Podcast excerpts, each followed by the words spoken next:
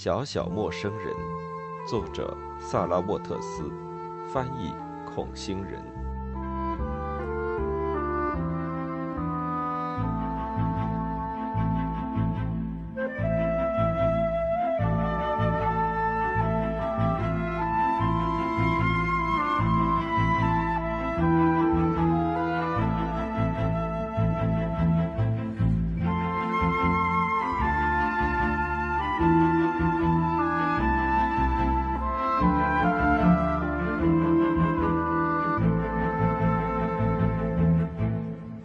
三章。关于这件事，他只说了这么多。警察和停尸房的人都赶来了。尸体搬出房子以后，我们的口供，他的、我的，还有贝蒂的，也都录完了。工人们离开以后，他又面无表情地站了一会儿，接着，像提线木偶一样坐在写字台前。写了一长串接下来几天要做的事情。他在单独的一张纸上列出了应该告知母亲死讯的亲朋好友。我让他暂缓做这件事，他摇摇头，执拗地写着。我终于明白，这种例行杂物可以让他忘却这场严重的惊吓，或许对他来说是件好事。我让他保证一会儿就去休息。服一片安眠药，然后上床睡觉。我从沙发上拿来一条方格花纹的毯子，裹在他身上，让他暖和些。我离开宅子时，听到关闭百叶窗发出的砰砰声和拉上窗帘环的嘎吱声。他按照老派的表示悲伤和敬意的方式，让贝蒂把所有房间都弄暗。当我穿过历史小路时，听到关闭最后一扇百叶窗的声音。我从车道的出口处回望宅邸，看见他似乎正在凝视着静寂雪白的世界，悲伤而又茫然。我根本不想离开宅邸，可是我现在必须独自完成几桩悲伤的职责。因此，我没有回家，而是直接驾车去了利明顿，和地区验尸官讨论艾瑞斯太太的死亡。我已然明白这件事的真相隐瞒不住，无法像我以前接诊的那些伤心欲绝的家庭一样，作为自然死亡处理，让死讯销声匿迹。但是，由于我实际上早已将艾瑞斯太太作为精神错乱来治疗，并且发现了自虐的证据。所以我有一种病态的愿望，希望帮助卡洛琳免受审讯的折磨。然而，那位验尸官尽管有同情心，却一丝不苟。死亡发生的出人意料，是暴力所致。他将尽力低调处理此事，但是，一场审讯不可避免。当然，就是说还要进行尸检的，他对我说道。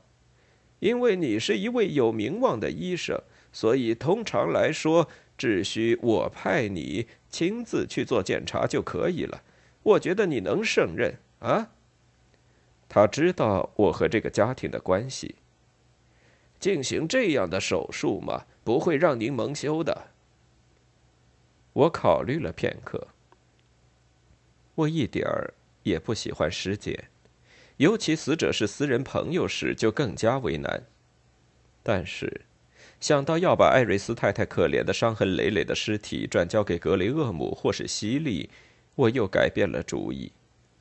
我认为，似乎我已经让他很失望了。既然没有办法免除这最后的耻辱，那么至少我可以亲自来做，合乎礼仪的完成尸检。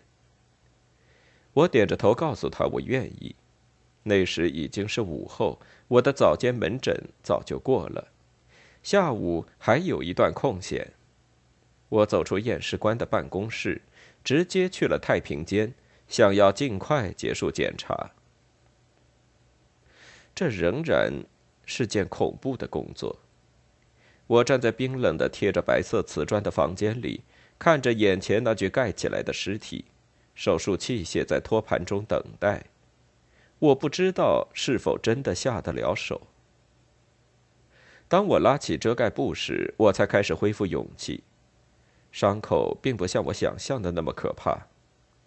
在检查尸体时，那些让我在百下庄园里非常害怕的咬痕和抓伤的惨状不那么恐怖了。我记得它们几乎遍布艾瑞斯太太的整个身体。现在我发现，大部分都位于他自己可以够到的范围，例如他的背部就毫无损伤。他经受的所有伤害，都是他自己所为，尽管原因不明，但我还是松了一口气。我按着尸体，切开腹腔，我想我在期待着秘密，但是。毫无秘密可言，没有患病的征兆，只有一些生命老化的迹象。没有证据表明艾瑞斯太太临终前几天或是几小时受到过暴力袭击，骨头没有受伤，体内也没有淤血，死亡原因纯粹是上吊引起的窒息，与卡罗琳和贝蒂描述的事实非常吻合。我发现自己又松了一口气。这次，我彻底放松下来。我这才意识到，我想要亲自验尸，还有着更不可告人的原因。我担心会有什么新的证据，将怀疑转向卡罗琳。我不知道会出现什么，也不知道会怎样出现。我对他仍抱有小小的怀疑。现在，这种疑虑终于消除了。我为自己的想法感到羞愧。我尽量仔细的缝合尸体，然后将检验报告交给验尸官。审讯在三天后进行，由于证据确凿，很快便审理完毕。陪审团的裁决是精神错乱导致了自杀。整个过程用了不到三十分钟。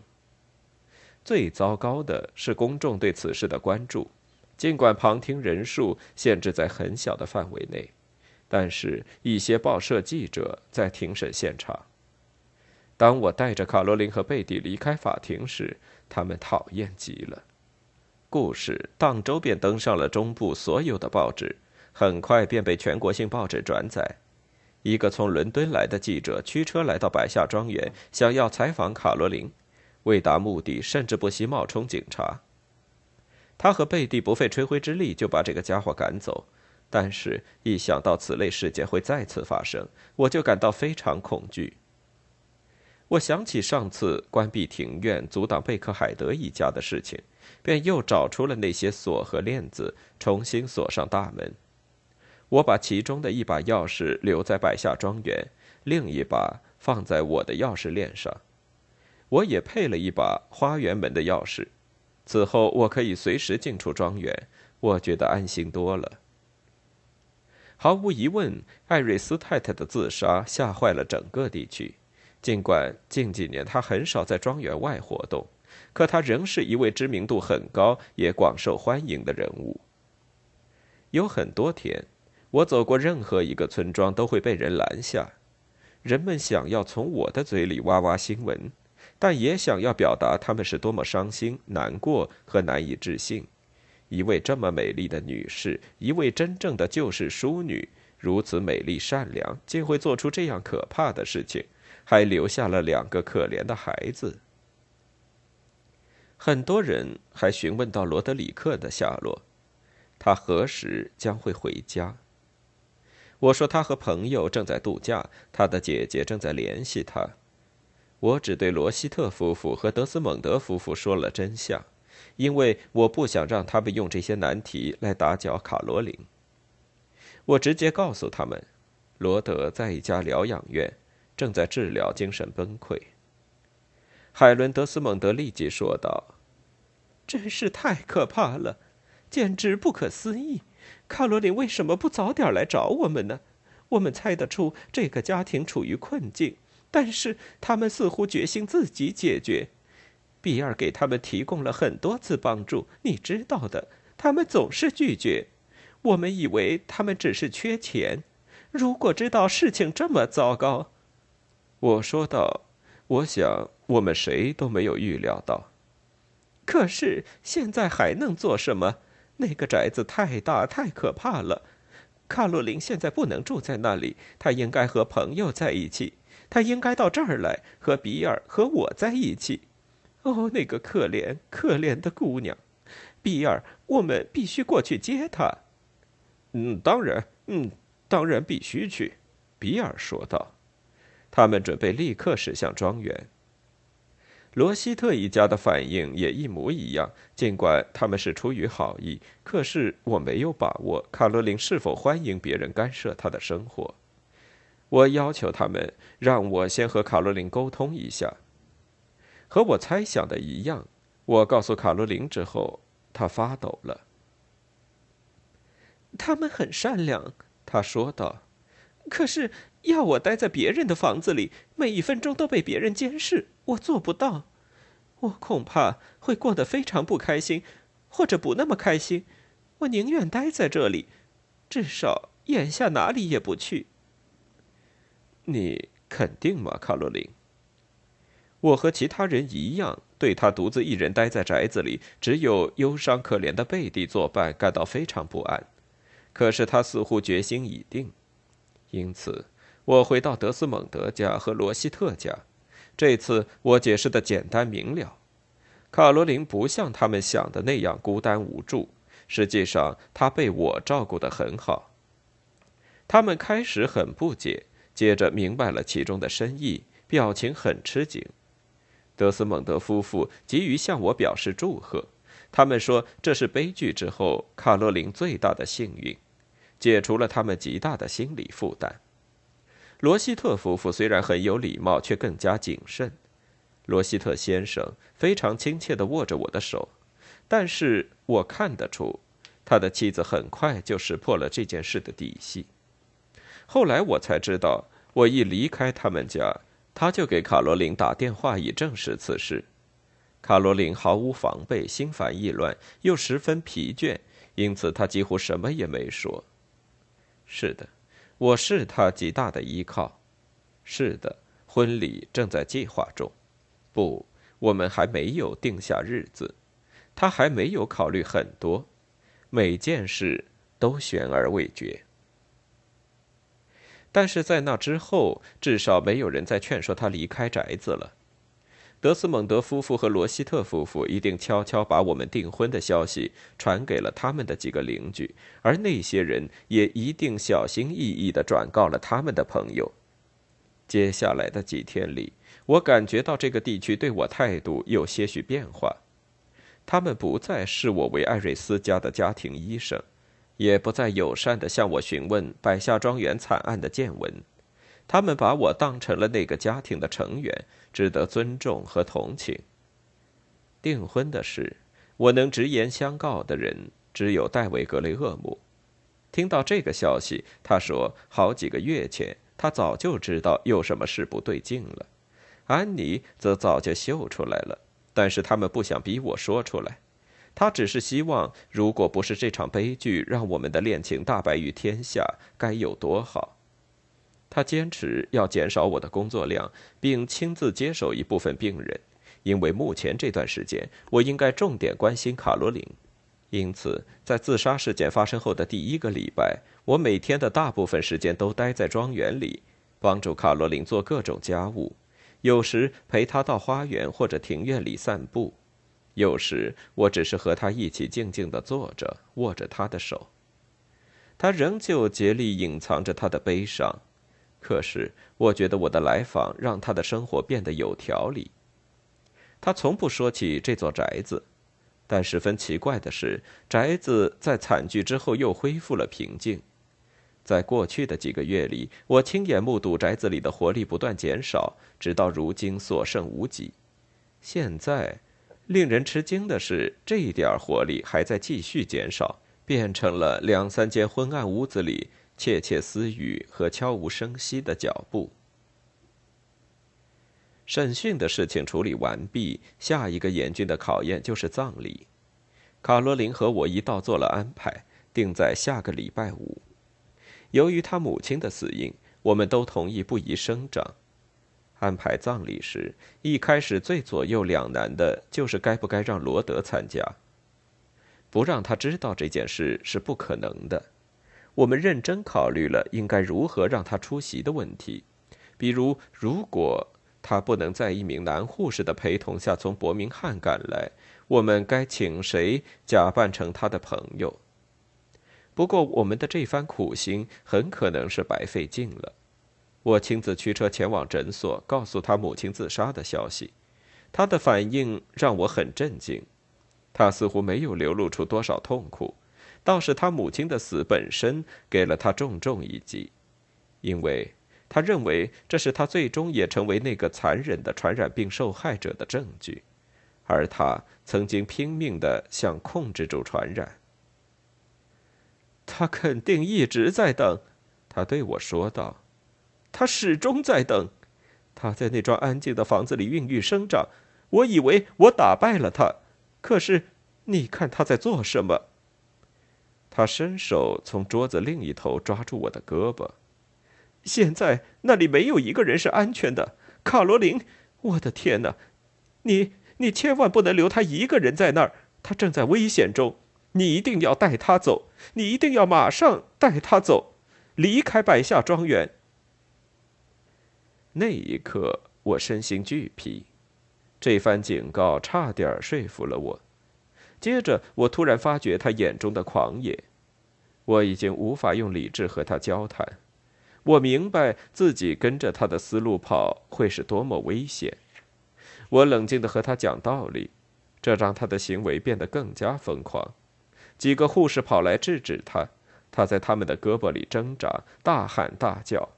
我离开了。我只对卡洛琳说了一句：“他不太好。”他能从我的表情中明白其中的意思。我们绝望的放弃了让他回百下庄园只待一天的计划。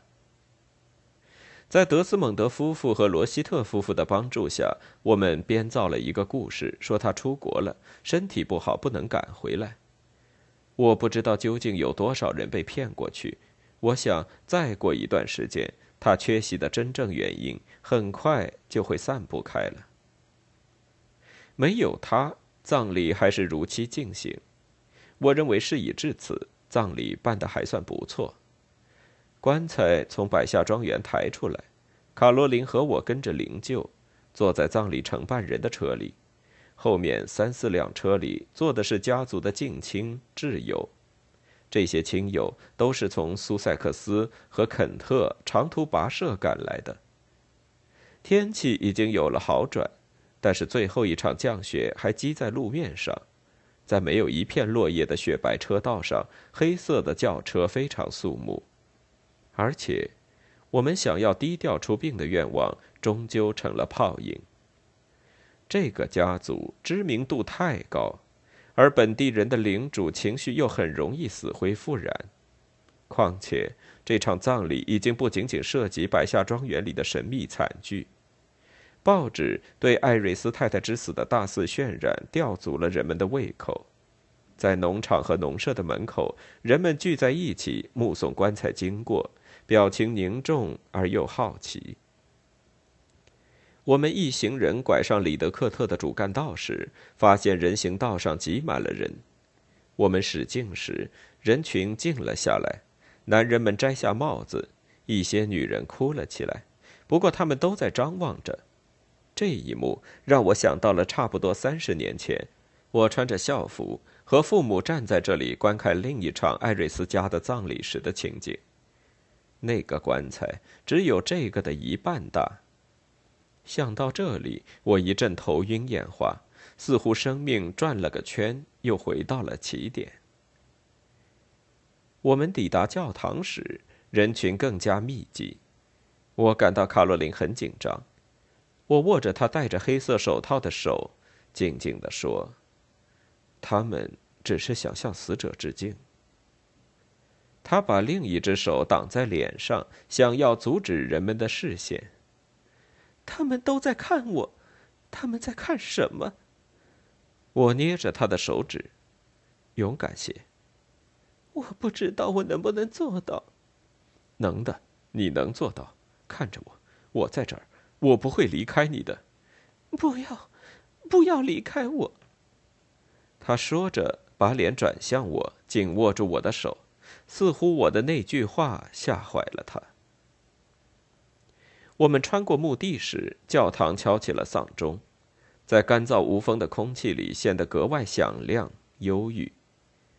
卡洛琳一直低着头，胳膊紧紧地挽着我，但是我们一走进教堂里，他就镇静了下来，因为接下来只要完成宗教仪式，按照常规回答几个问题就可以了。他熟练、敷衍地完成了仪式。这几天来，他一直是以这样的方式来完成各种工作和职责的。他甚至还加入了唱诗班。我以前从没听过他唱歌。他唱歌像讲话一样和谐悦耳，歌声清晰饱满的从优美的唇线里传出来。礼拜时间不长，可是教区牧师斯彭德先生和艾瑞斯太太相识多年，他充满感情的为他做了短短的一段布道。他称她是一位旧世淑女，那些散布传言的人也用的这个措辞。他说：“他是一个迥然不同、优雅高贵的时代的一部分，似乎他比实际年龄还要老，差不多算是他那一代人中仅存的故人。”他回顾了他女儿苏珊的死，他说：“他相信我们大部分人对此记忆犹新。”他告诉我们大家，艾瑞斯太太那天跟在他孩子的棺材后面，他仿佛觉得。艾瑞斯太太整个生命历程里，一定每天都在心中跟在后面走着。他的死是一个悲剧，然而令我们宽慰的是，我们知道他们在一起了。他讲话时，我环顾着教堂里的人群，看见很多人听见他的话，悲伤的点着头。当然，他们谁也没有在艾瑞斯太太生命中最后几个礼拜见过他。那时。他正受着幻觉的控制，他那么强大，那么疯狂，似乎在他周围那些结实、死气沉沉的东西表面投下了忧郁、痛苦的魔咒。当我们走出教堂，来到家族墓地时，我突然觉得斯彭德或许是对的：没有魔咒，没有阴影，没有秘密。事情很简单，卡罗琳站在我身边，她是清白的。百下庄园，一个砖块灰浆砌成的东西，也是清白的。艾瑞斯太太，不幸的艾瑞斯太太，终于去和她失散的小女儿重逢。到此念毕，棺材放了下去，我们离开了墓地。人们开始朝卡罗琳走来，想要表达哀悼之情。吉姆·西利和他的妻子和他握了手。他们后面是莫里斯·巴比那个建筑商，接着是格雷厄姆和安妮，他们和他交谈了几分钟。他们说话时，我看到西利有些踟蹰，朝我看来，我也有些犹豫，然后向他走了过去。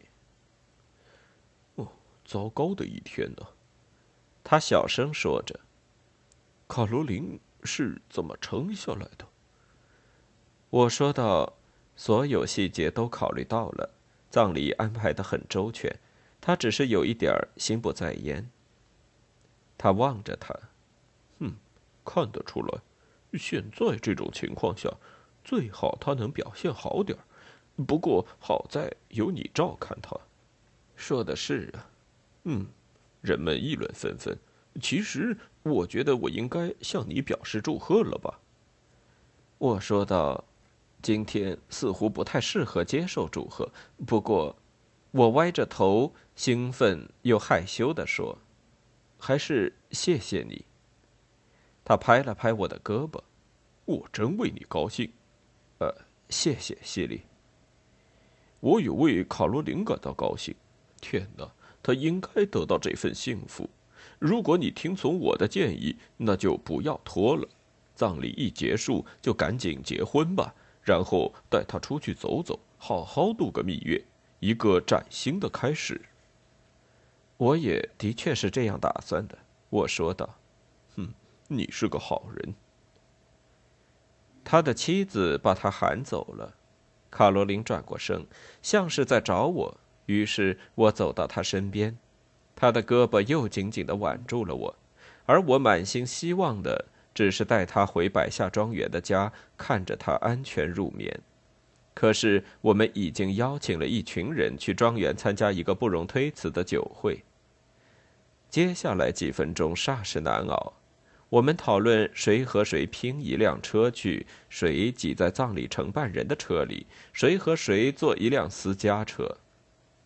我看到卡洛琳越来越为难，便把她转交给苏塞克斯姨妈姨父照看。我跑过去把我的卢比车开过来，除了我以外，他还可以载三个人。德斯蒙德夫妇和一个落单的男孩坐进了我的车里，他长得有点像罗德里克。是卡罗琳父亲那边的表弟，他是一个漂亮的小伙子，好脾气。不过很显然，他对艾瑞斯太太的死并不特别伤心。在回百下庄园的路上，他一直和我愉快的交谈。他十多年没有拜访过庄园了，如今有机会故地重游，他毫不掩饰自己的高兴劲头。他说，他过去常常和父母一起过来。对那幢房子、花园和庭院都有美好的回忆。我们开始在那条长着乱蓬蓬的植物的车道上颠簸前行时，他才安静下来。我们驶出了月桂树林和前麻丛，走上那段长长的历史小路。我看见他盯着这幢盲眼的房子，似乎不敢相信眼前的一切。你是不是发现他变了？我们四个人走上台阶时，比尔·德斯蒙德对他说：“变了。”这个男孩说道：“我简直就不敢相信这是同一个地方。它像是恐怖电影里的城堡，毫不奇怪。伯母会……”他止住了后面的话，尴尬的涨红了脸。可是，当我们遇上另一群向小客厅走来的悼念者时，我看到这些人也四处张望，他们显然也有同样的想法。我们一共是二十五个人，小客厅容纳不下这么多人，可是也没有其他适合聚会的地方。卡罗琳把家具往后推，想要空出些地方来。推的过程中，露出了破得很厉害的几块旧地毯和家具上的裂缝与磨损。这真是糟糕极了。我想，有的客人肯定认为这没有什么可奇怪的，但是对那些了解百下庄园昔日辉煌的人来说，这座宅子的衰落一定很让他们震惊。特别是卡罗琳的苏塞克斯姨妈和姨父，他们早已把庄园打量了一番。他们看到沙龙会客厅里下陷的天花板和脱落的墙纸。烧焦的罗德里克的房间，他们的目光穿过凌乱的庭院，落在打开了一个缺口的界墙和红色的简易住宅上，仿佛他们是在庭院里一夜间长起的毒蘑菇。他们目瞪口呆。他们和德斯蒙德夫妇、罗希特夫妇一样，认为不能让卡洛琳独自住在这里。当我走进来时，他们把卡洛琳拉到身边，想说服她当天下午就跟随他们回到苏塞克斯。他摇摇头：“我现在不考虑离开的事儿。”我听他说道：“我现在什么都不能想。”哦，那我们就更应该照顾你了，对吗？请。他把头发向后一挪，手指的动作笨拙。几缕头发搭在脸颊上，她穿着一件朴素的黑色裙子，脖子露在外面，苍白虚弱的，可以看到上面的血管，像淤伤一样，是青紫色的。请不要再说了，他说。这时我走到他的身边。我知道你们只是想要表示善意。